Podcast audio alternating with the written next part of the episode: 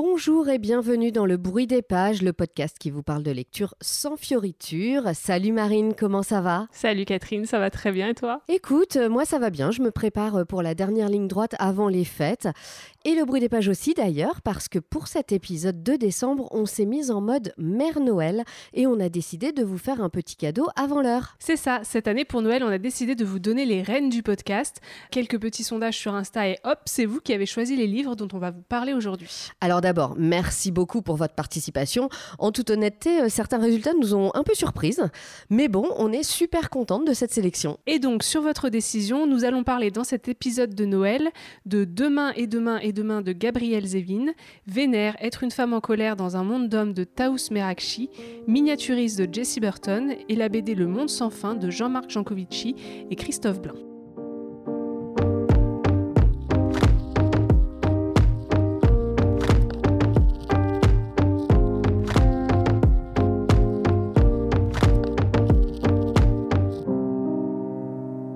Avec 67% des résultats lors du vote sur Instagram, vous avez largement plébiscité le premier roman de cet épisode.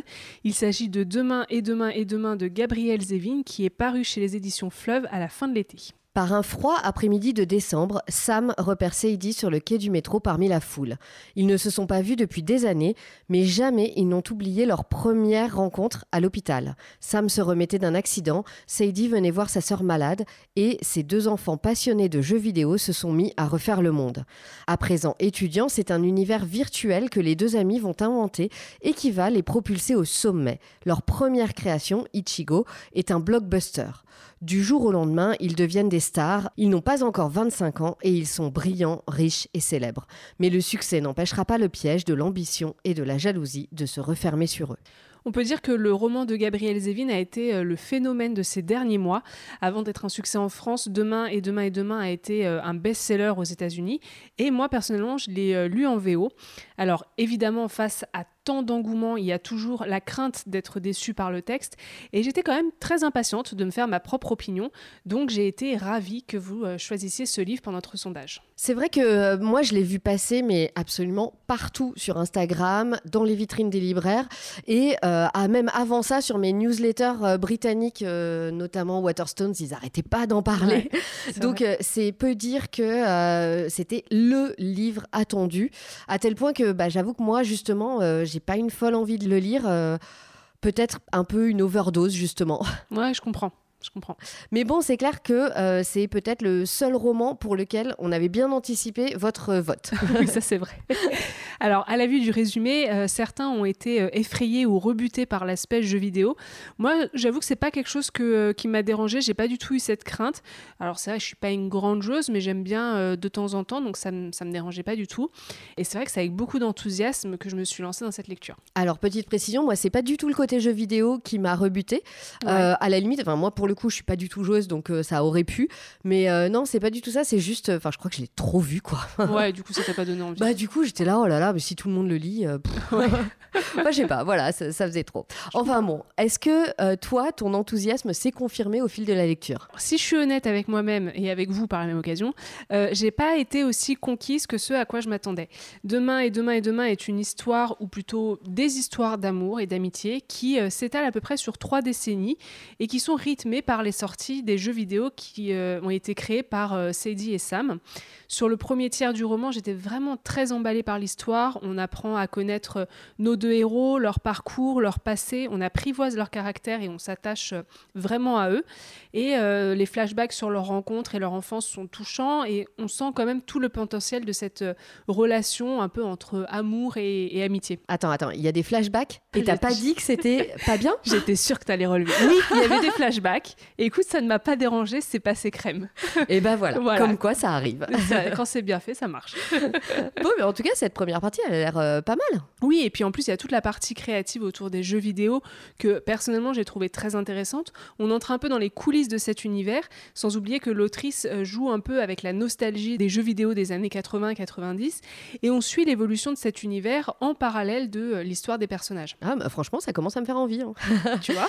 Bah oui, mais alors du coup, qu'est-ce qui t'a déçu Le problème, c'est que le roman finit par être un peu répétitif dans sa construction et euh, répète justement inlassablement le même schéma. Donc au début, c'est chouette, mais la suite du roman, c'est un peu qu'une répétition de cette expérience euh, incroyable qui a réuni nos deux euh, protagonistes. Bon, on commence à connaître un peu la chanson, quoi. et c'est là que le roman a commencé à m'ennuyer, le rythme ralentit, et même si quelques péripéties nous empêchent de totalement abandonner le roman, j'étais pas non plus à fond dans l'histoire. Ah oui, ok. Donc c'est dommage on sent que l'autrice a énormément voulu s'attacher euh, à la psychologie de ses personnages et du trio qui euh, est formé par Sam, Sadie et Max, qu'on n'oublie pas, qui est leur meilleur ami. Elle analyse voilà leurs différences sociales, culturelles, leur façon de vivre leurs relations. Mais ce qui est dommage, c'est qu'il y a un manque d'évolution dans chaque euh, arc narratif, surtout ceux de Sam et Sadie. Je me demande si Max n'a finalement pas été mon personnage préféré, parce que lui, son parcours, il m'a semblé plus intéressant que les autres.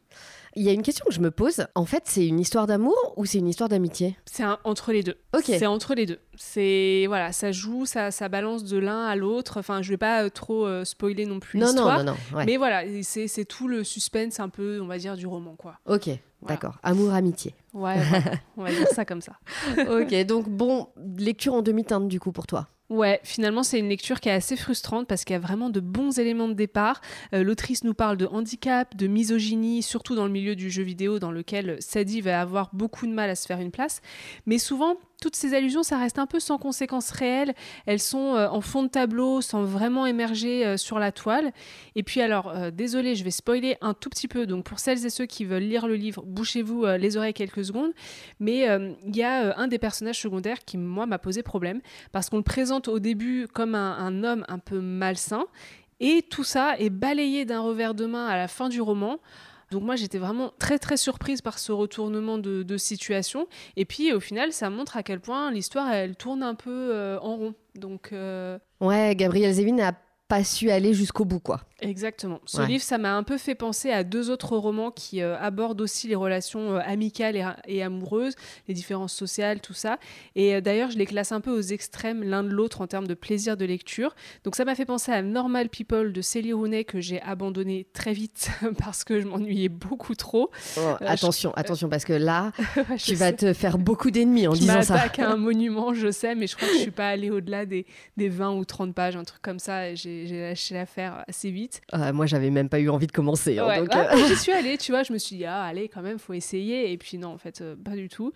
et puis, alors, l'autre roman auquel ça m'a fait penser, c'est la, la, famille Anne de Min Jin Lee, que euh, par contre, j'avais vraiment mais adoré. Ça avait été un énorme coup de cœur. Je l'avais lu pendant mon année de lectrice Charleston.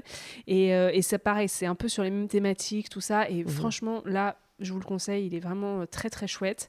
Et en fait, si je devais faire un classement, je crois que je mettrais le roman de Gabriel Zevin au milieu de ces deux-là. Donc je ne l'ai pas abandonné. Ni pour ni contre. Voilà, mais ça n'a pas été un coup de cœur non plus. Bon, écoute, c'est déjà euh, mieux que euh, pour Sally Rooney. C'est ça, exactement.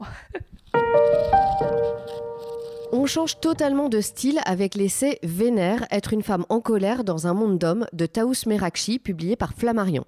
J'avoue que j'avais très envie de le lire, mais je n'avais pas du tout parié sur celui-là pour euh, votre choix. Donc je suis très contente d'avoir eu une bonne raison de me plonger dedans. Parce que je suis une femme, j'ai peur de sortir seule la nuit, de porter des vêtements qui me plaisent, d'exprimer mon opinion ou mes émotions. Ces peurs sont à l'origine d'une immense colère que j'essaie de contenir tant bien que mal. Cette colère, ça fait désormais 34 ans que je vis avec et qu'elle me ronge les tripes au point de se retourner régulièrement contre moi. Lassée d'être seule à en subir les conséquences, j'ai donc cherché à comprendre quelles en étaient les origines et les éléments déclencheurs afin de l'assainir et de la diriger non plus contre moi-même, mais contre ceux qui la méritent. Taous Merakchi prend ici la parole pour toutes les femmes qui n'en peuvent plus d'avoir peur, de ne pas être prises au sérieux et de devoir toujours se justifier. Ce livre est dédié aux harpies, aux gorgones, aux ogresses, aux monstresses, aux hystériques, aux camionneuses, aux folles alliées, aux mal baisées, etc., etc., etc. Il suffit de lire la dédicace au début de Vénère pour être instantanément dans l'ambiance. Ça, c'est le cas de le dire. ça commence quand même très très fort et clairement, ça va pas se calmer. ok, on est prévenus. Voilà, moi j'étais déjà vendue, hein, euh, rien qu'en lisant ça. Première page, ok, c'est bon. moi j'ai adoré hein, cette dédicace, je l'ai trouvée vraiment super. et c'est vrai qu'elle nous donne vraiment le ton de cet essai de Taous Merakchi qui est en colère au cas où le titre ne vous aurait pas déjà mis la puce à l'oreille. Et si vous ne l'étiez pas, vous aussi, avant de lire cet essai, ben, il y a de grandes chances pour que vous le soyez en en ressortant quand même. Avec Vénère, euh, l'autrice décrit par le menu toutes les raisons pour lesquelles elle ressent une rage en elle depuis toujours. Alors sexisme, patriarcat, place des femmes dans la société, dans l'espace public, consentement, et j'en passe. Bref, tout plein de choses qui ont tendance à nous énerver un petit peu, voire nous donner envie de tout casser. Ouais, tu m'étonnes un peu beaucoup même. Donc c'est un essai dans lequel on se retrouve facilement, j'imagine. Alors oui, c'est sûr, on se retrouve beaucoup dans la colère de Taous Merakchi. Elle énumère tous les petits, entre guillemets, hein, trucs du quotidien d'une femme qui sont injustes et inégalitaires. Je parlais de l'espace public, évidemment c'est un espace public qui est quand même majoritairement fait pour les hommes. Le fait d'être toujours vigilante dans la rue, la peur, le fait de devoir faire attention à tout, ne pas s'énerver parce que sinon on passe pour des hystériques, et j'en passe. On a toutes à un moment plus ou moins vécu ça euh, à divers degrés. évidemment, ça nous parle et on comprend pourquoi Taous est vénère. Cet essai, c'est vraiment un cri, une rébellion contre cet ordre établi, ce patriarcat qui semble immuable. Et c'est aussi un patriarcat auquel, bah, en gros, toutes les femmes doivent s'adapter parce que bah, c'est comme ça. J'ai beaucoup aimé le fait que ce soit très concret, c'est une écriture directe, sans fioriture, incisive parfois. Taous Merakchi raconte des anecdotes qui lui sont arrivées, des réflexions, des sensations. Bref, de l'universel, Taous Merakchi va vers l'intime pour essayer de comprendre quelles sont les origines de cette colère et pour mieux euh, l'adopter et revenir à euh, l'universel de euh, bah, la situation des femmes dans notre société aujourd'hui. C'est un essai que j'ai lu juste après avoir lu euh, les BD de Liv Stromquist, dont on vous a parlé dans l'épisode précédent. Et finalement, j'ai retrouvé pas mal de choses que j'avais lues aussi dans les BD, mais en version super abordable et sans toutes les notes de bas de page. Ah oui, les fameuses notes euh, de bas de page, moi qui m'ont un peu perdu. Donc dans Vénère, c'est un peu plus accessible. Voilà, c'est euh, c'est plus accessible complètement. Alors je dirais que c'est à la fois quelque chose de positif, mais euh, aussi, je pense que c'est ça que je reprocherais au livre. Euh, l'autrice nous raconte pourquoi elle a une telle colère en elle, et elle le fait avec des mots simples, sans circonvolution, elle va droit au but, pas de chichi.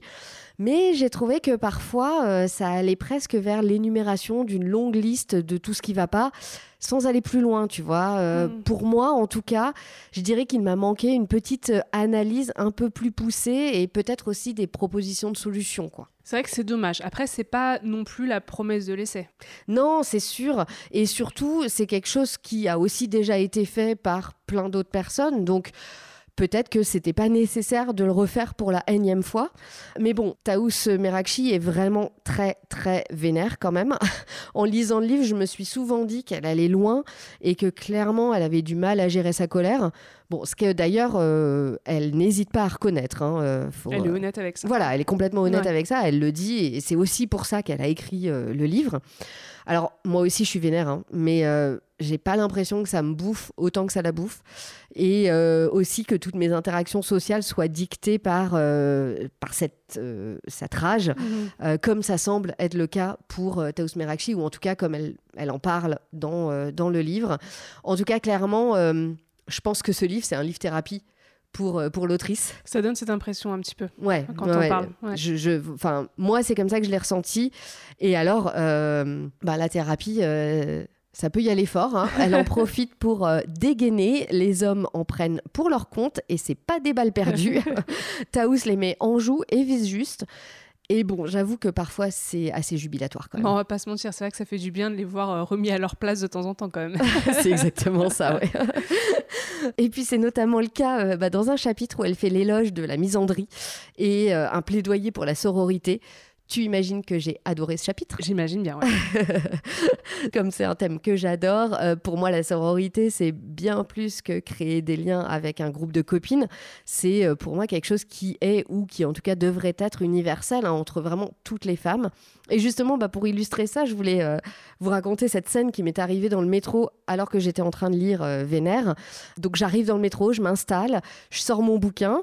Et là, je lève les yeux et il y avait une fille installée en face de moi qui voit le livre et elle check le livre, elle me regarde et clairement, on a échangé un sourire de connivence, genre euh, ah ouais toi aussi. Hein. Je vois tout à fait le genre. et franchement, c'est quelque chose qui m'a, ça a juste, ça a fait ma journée quoi. J'étais en forme pour aller au boulot, ça m'a vraiment trop touchée et, euh, et j'ai adoré. ça donne un petit coup de peps. Voilà, c'est ça. Tu te dis, je suis pas toute seule quand même. Bref, je vous conseille cet essai qui mérite de souligner tout ce qui ne va pas encore aujourd'hui dans ce monde fait pour les hommes. Il faut juste savoir que donc vous risquez d'être assez vénère après l'avoir lu. Et d'ailleurs, il se trouve qu'on est euh, complètement dans l'actu parce que Taous Merakchi vient tout juste de sortir un nouvel essai qui s'appelle Le Pan et qui est paru chez JC Lattès. Dans ce livre, Taous part sur les traces de son prénom qui signifie donc Pan en kabyle et euh, c'est l'occasion euh, de partir aussi à la recherche de sa propre identité. Donc encore un thème qui me plaît beaucoup. Ça a l'air différent mais très intéressant. Ouais, ouais, ouais. Moi, je l'ai, du coup, je, je l'ai à la maison qui m'attend et je pense que je vais le lire dans pas longtemps tu nous diras. Ouais. Pour notre lecture commune, on s'est dit qu'on piocherait dans les livres arrivés en deuxième position. On avait donc le choix entre May Chance de Jim Fergus et Miniaturiste de Jesse Burton. C'était pas facile, mais on a finalement opté pour Miniaturiste. Le roman est édité par Gallimard et existe en poche chez Folio et en VO chez Picador. Nella Hortman n'a que 18 ans ce jour d'automne 1686 où elle quitte son petit village pour rejoindre Amsterdam et son mari Johannes Brandt. Homme d'âge mûr, il est l'un des marchands les plus en vue de la ville. Il vit dans une opulente demeure au bord du canal, entouré de ses serviteurs et de sa sœur Marine, une femme restée célibataire qui accueille Nella avec une extrême froideur. En guise de cadeau de mariage, Johannes offre à son épouse une maison de poupée représentant leur propre intérieur que la jeune fille entreprend d'animer grâce au talent d'un miniaturiste. Les fascinantes créations de l'artisan permettent à Nella de lever peu à peu le voile sur les mystères de la maison des Brandt, faisant tomber les masques de ceux qui l'habitent et mettant au jour de dangereux secrets. Rien que le résumé, ça promet euh, du mystère, des secrets, le tout dans le Amsterdam du XVIIe siècle. Autant vous dire que moi, j'ai pas hésité longtemps à découvrir ce roman. En plus, je l'ai trouvé à Londres en VO avec une couverture incroyable et euh, franchement, il en fallait pas plus pour me convaincre. Ouais, il est vraiment super beau. Hein. Ouais, j'adore. Alors moi, euh, ce roman, je l'ai lu euh, en VO aussi d'ailleurs, mais il y a un moment en 2017, donc ça remonte un peu. Et j'ai retrouvé à l'époque, j'avais écrit une critique sur ce roman et j'avais dit c'est ma meilleure lecture de 2017. Pas mal. voilà. du coup, je voulais quand même me le remettre en tête. Et puis bon, meilleure lecture de 2017, je me suis dit allez, je me le refais.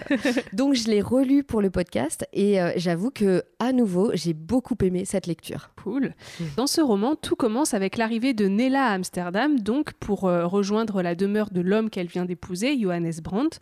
Et le moins que l'on puisse dire, c'est que cette première scène nous plonge directement dans l'ambiance froide et mystérieuse de cette maison très étrange.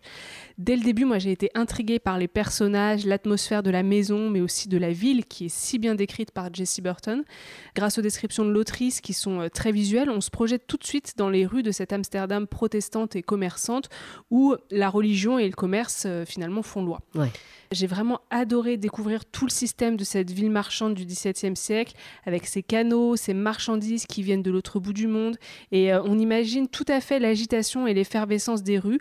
On sent qu'il y a eu quand même un énorme travail de recherche de la part de l'autrice pour être au plus fidèle du contexte historique.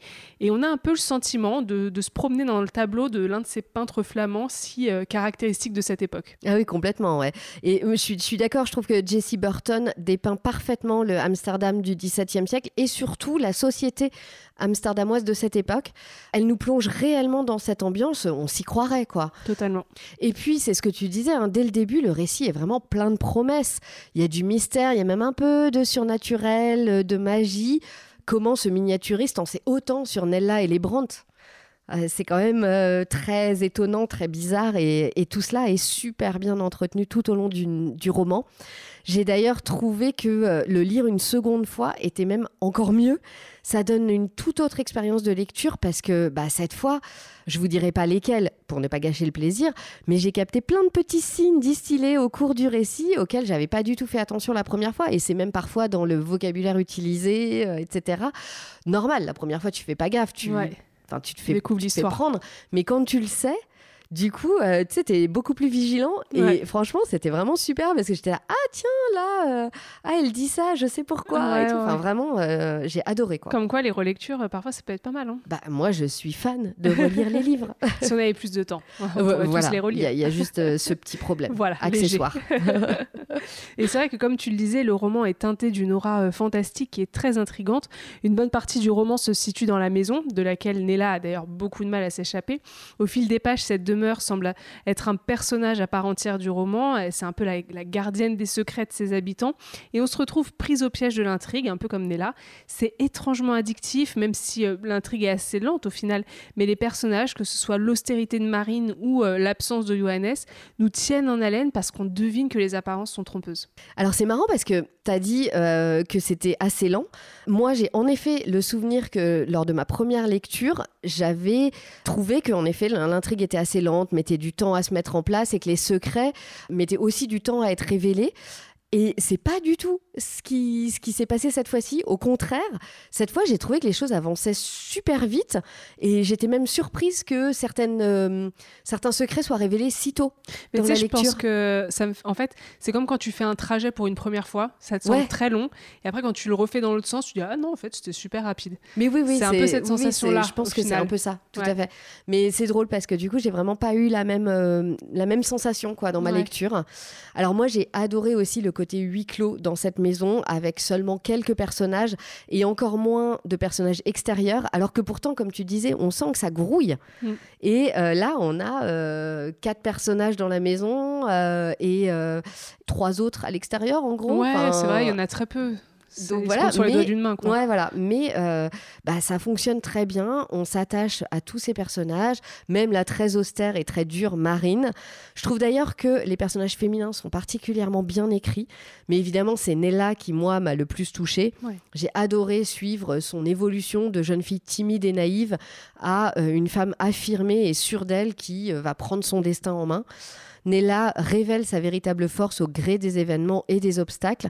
Et bien sûr, c'est aussi toutes les femmes autour d'elle qui lui donnent le courage de se dépasser. Et puis, euh, il y a bien sûr aussi ce fameux miniaturiste dont finalement on ne sait pas grand-chose, mais qui hante le roman avec ses figurines. C'est un personnage qui, moi je trouve, semble un peu presque prendre la place de l'auteur. Il est omniscient, euh, il manipule ses personnages un peu comme des marionnettes, il les observe évoluer dans cette, euh, dans cette demeure, il anticipe le moindre événement. Enfin, il y a quand même une mise en abîme comme ça qui est, vachement intéressante et qui est très, qui est très bien faite. Ouais, c'est clair, je suis tout à fait d'accord. Après, moi, c'est là-dessus que peut-être j'aurais un petit bémol à apporter euh, sur ça et puis sur la, fin du roman.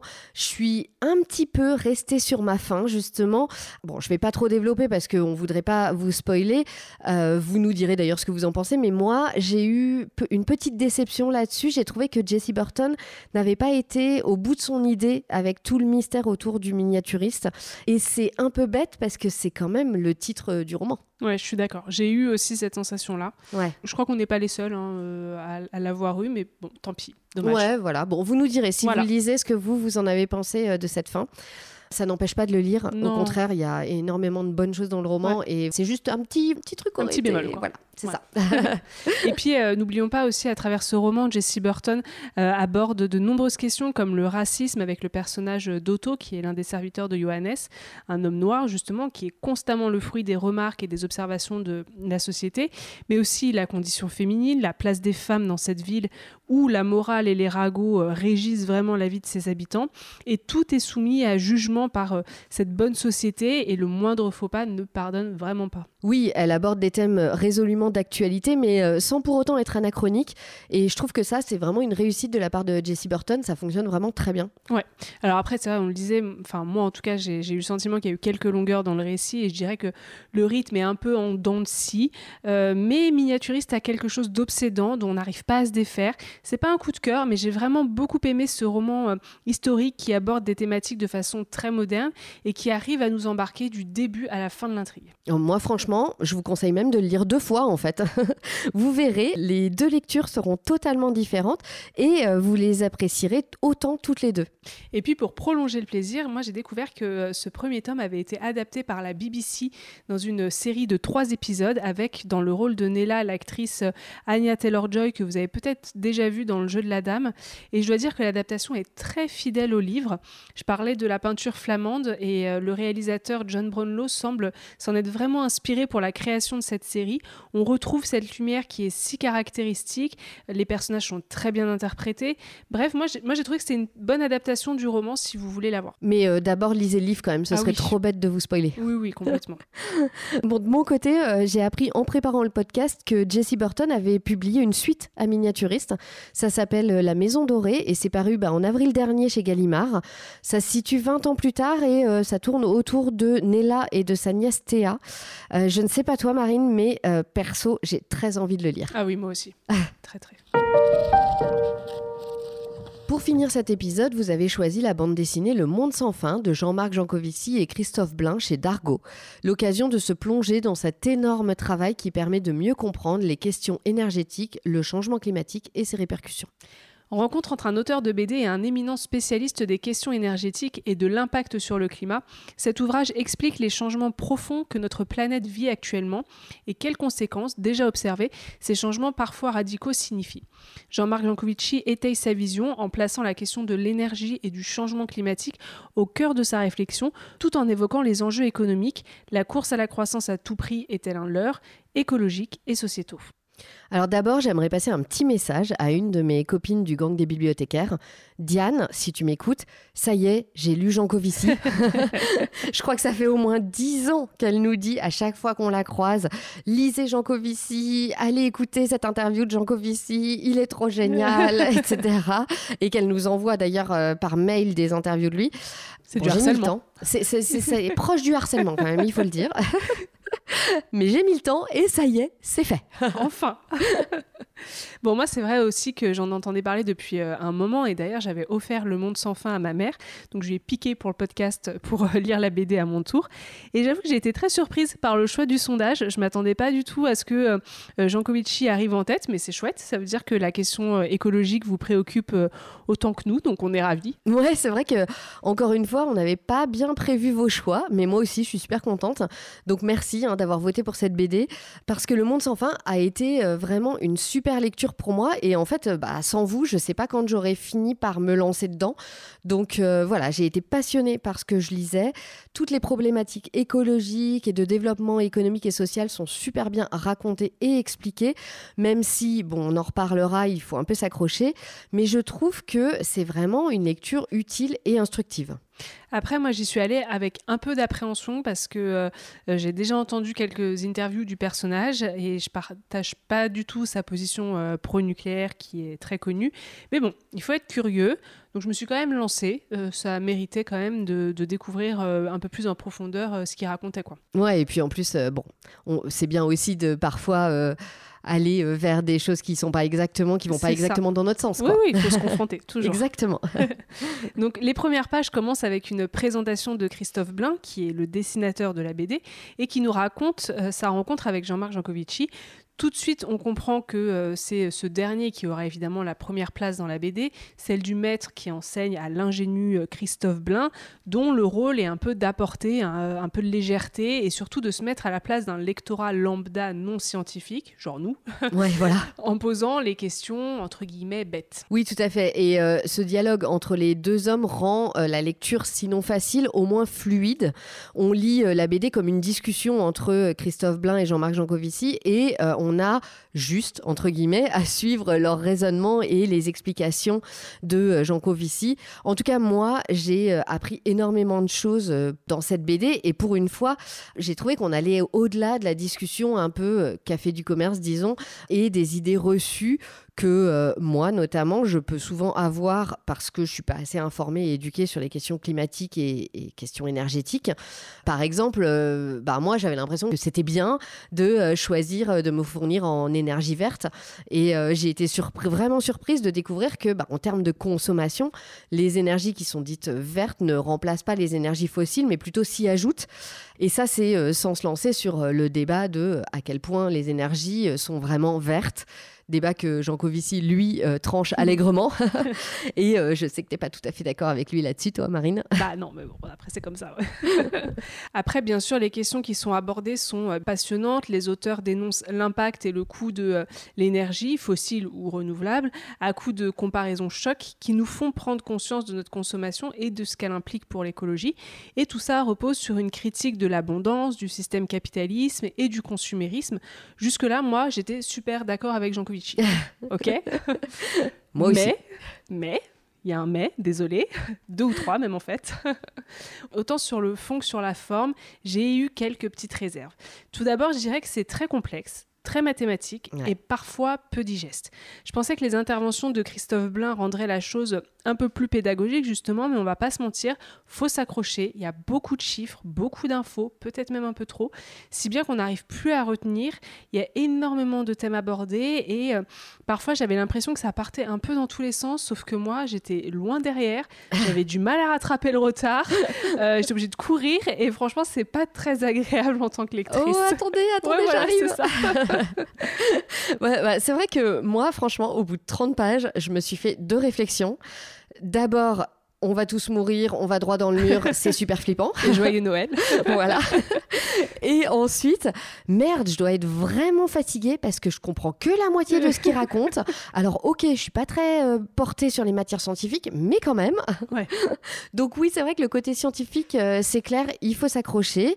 C'est pas une BD à lire fatiguée et j'avoue que bah moi aussi j'ai été perdue à certains moments, mais en même temps, c'est un sujet je trouve qui est tellement vaste et tellement complexe, bah qu'il faut bien en passer par là. En fait, tu vois, je me dis. Oui, c'est vrai. Les explications scientifiques, elles sont aussi nécessaires et je dirais même indispensables vu euh, le côté très polémique de ce sujet.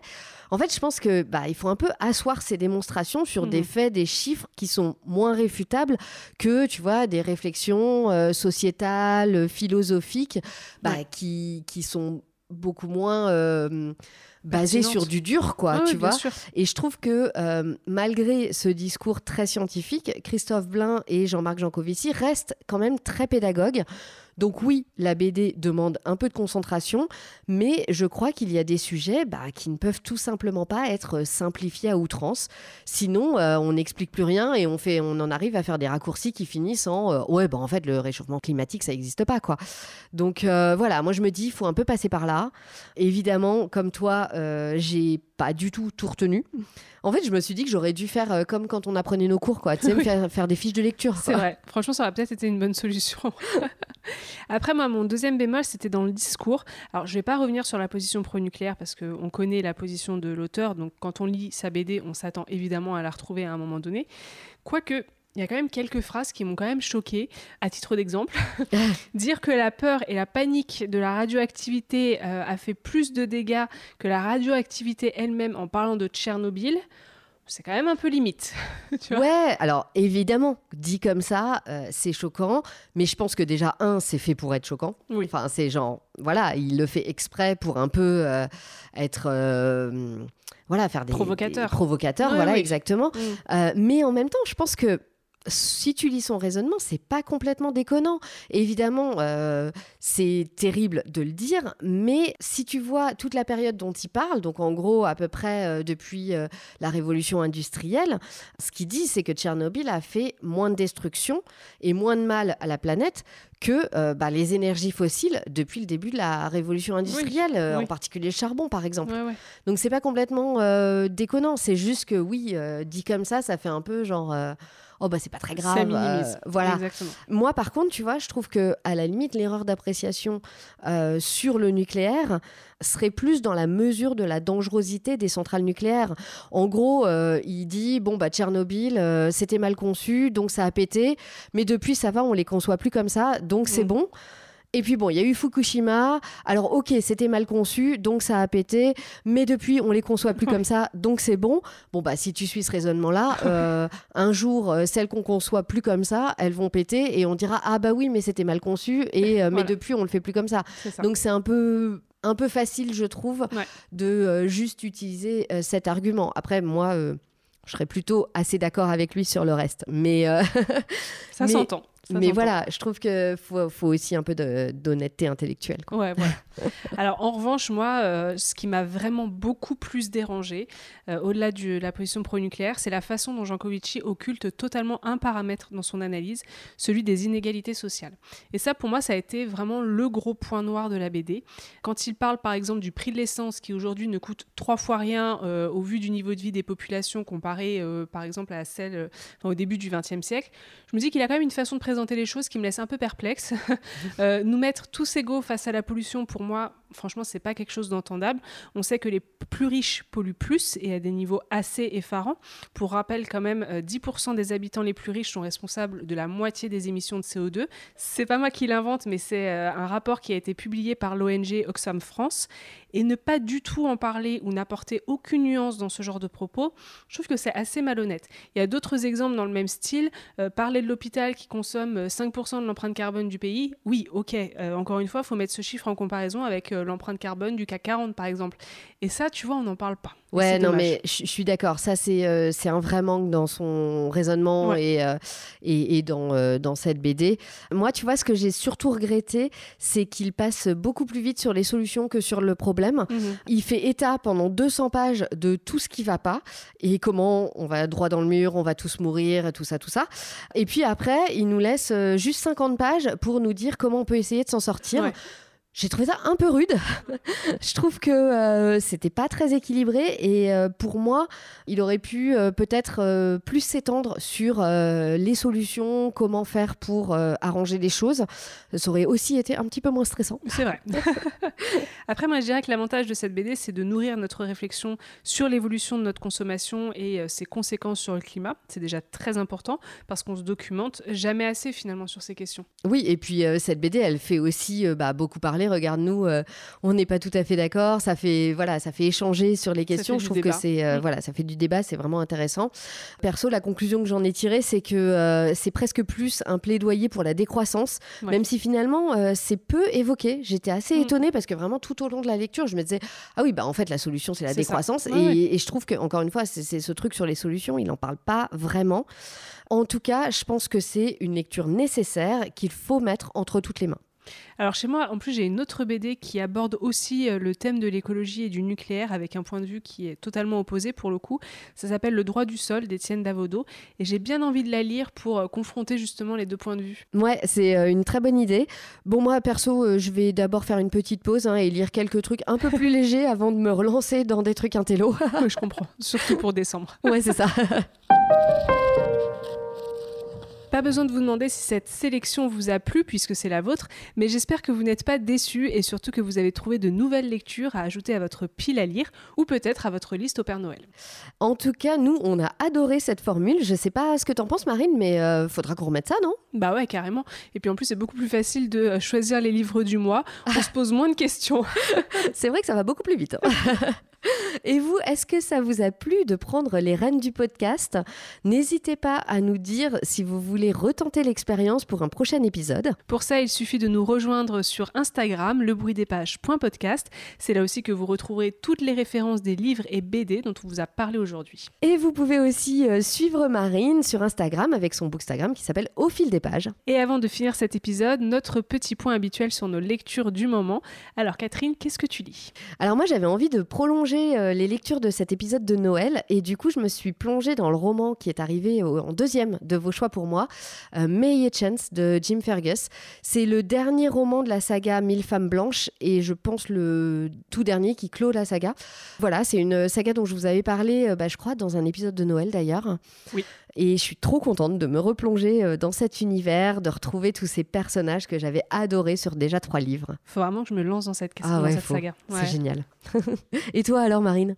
Eh ben alors, figure-toi que euh, c'est pas trop dans mes habitudes de lecture, mais cette année, j'avais envie de lire un petit roman de Noël. Oh, trop bien Alors j'ai choisi Un lama pour Noël de Céline Olinsky, que euh, j'aurais dû lire cet été en tant que lectrice Charleston, mais j'ai pas du tout eu le temps. Alors je me rattrape maintenant.